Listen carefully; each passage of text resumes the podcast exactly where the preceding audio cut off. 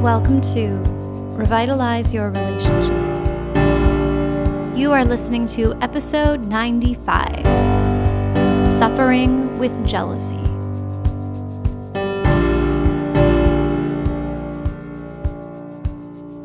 Hello there, lovers. My name is Erin Aquin, and I have some craziness going on. I want to tell you a little bit about. Um, like I said, I don't know if it was last week or the week before, I have been getting up very early in the morning to write my new book. And I shouldn't say that I'm I'm writing it. It's more like doing edits and just kind of piecing it together. I actually wrote the bulk of the book late last year. Um, one part of it I wrote on a writing retreat with my teacher and master coach instructor, Brooke Castillo. And that was totally amazing. We went to Jackson Hole. She had rented a beautiful house. There were some other life coaches there, and we were all working on our projects together. And I just, I got so much done. And then I, about two months later, went to Nice, France to do a writing retreat with some other life coaches, and we all had some different projects we were working on. So I really did write the bulk of the book. So, right now, I'm kind of doing, at least for me, the most um, challenging process, which is like taking all of the raw writing and distilling it down, figuring out what's going to stay in the book, what concepts I need to elaborate on. It's sort of doing the the pieces of the work. And while all of this is going on, I decided that because I have freed up some space in my day, and as soon as the book is done, I'm going to have a little bit more, I decided I was ready to open up a few more spaces in my one on one coaching program. Now, I love working with people one on one. I work with people for six months at a time currently, and working with people on their personal issues, whether it's relationships or any other aspect of their life that they want coaching on, is just such a beautiful process. But I also want to be able to serve a lot of people. So I have this podcast, I write and share things with my community over at revitalizeyourrelationship.com, and I have been moving more into group coaching work. I'm going to have another group coming up this spring. It's totally amazing. My current group, they're just so awesome. Uh, I'm going to be doing more of that, but I did want to make sure that all of you who know and love the podcast have sort of the first chance to apply to be coached by me in my one on one program. Now, of course, it's one on one coaching, it's six months, it's a time commitment, it's a little bit more of a financial commitment. But let me just say this if you could go to a store right now and put an end to your feelings of resentment, jealousy, disconnection, any pain and suffering that you are feeling in your relationship right now, you would be uh, in your car. You would be in your car if you could just go and pay a store in exchange for this kind of transformation to potentially have the relationship of your dreams. I do that with people every day. I help you to create the relationship you really want to have, whether it's in the one that you're in or in a future relationship, that's really up to you. But I just want to show you how much power you have when you are approaching your relationship feeling confident, feeling like your cup is full or your well is full.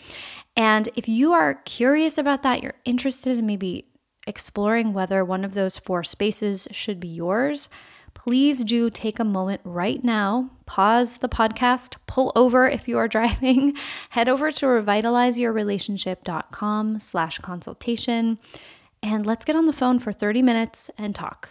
I will tell you everything you need to know about the program. You can ask me any questions, and we will see if you and I are a good fit to work together. Today, we are going to talk on this podcast about jealousy. This is something every single one of my clients has encountered if they're working with me on relationships, and it's something I am no stranger to. Feeling jealous is one of those very primal human emotions. It is intense. If you have ever felt jealous about how much time or attention your partner is spending with someone else, or you've ever felt like somebody else is more attractive than you or more interesting than you, and you are worried that your partner is going to be interested in them too, then you probably know what it le- feels like to be jealous. And what I want to say about jealousy is not only does it suck, clearly, it's the worst, but it also takes away your power.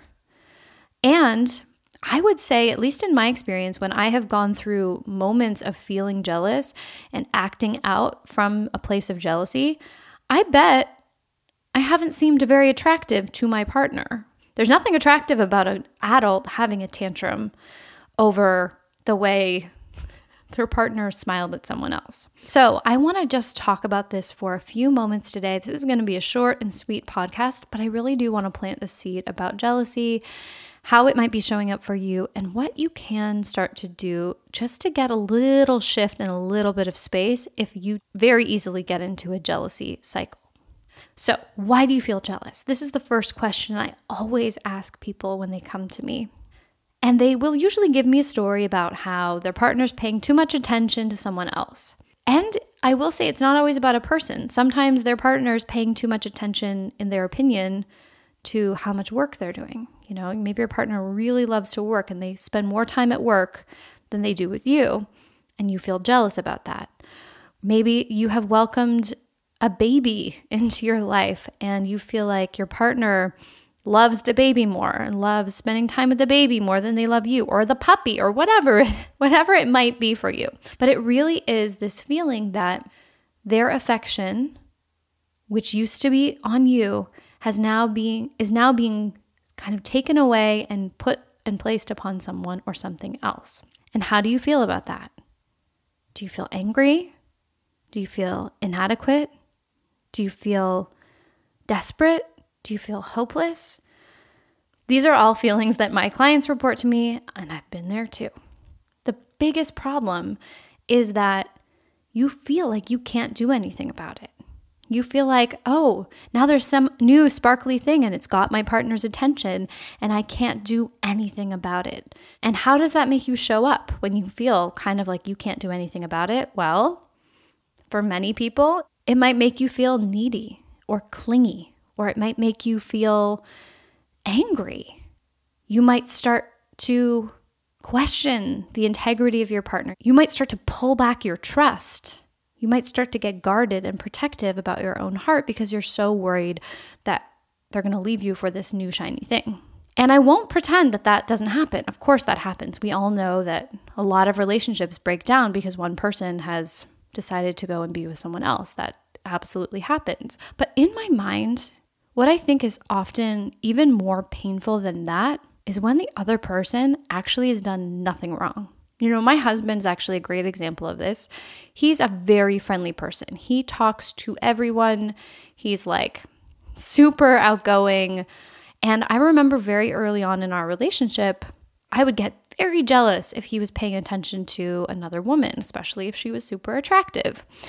And and it was so funny to watch because I would say, "Oh, you're flirting with all these girls," and I you know, it makes me feel like I'm not even there and you're just talking to them and you're not talking to me and you're not asking, like, you're not focused on me anymore.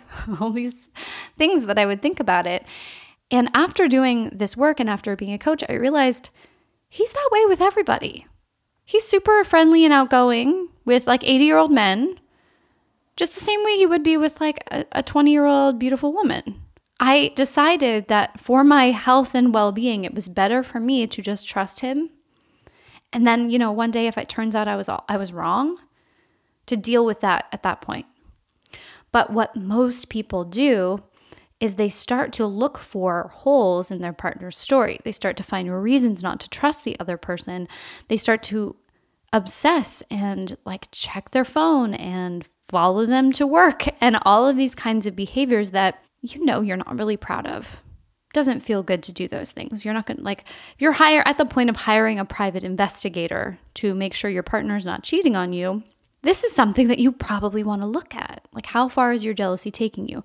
Because if you're right, of course that's going to be terrible. Of course that's going to feel hard. You're going to, you know, it's going to be awful. But what if you're wrong?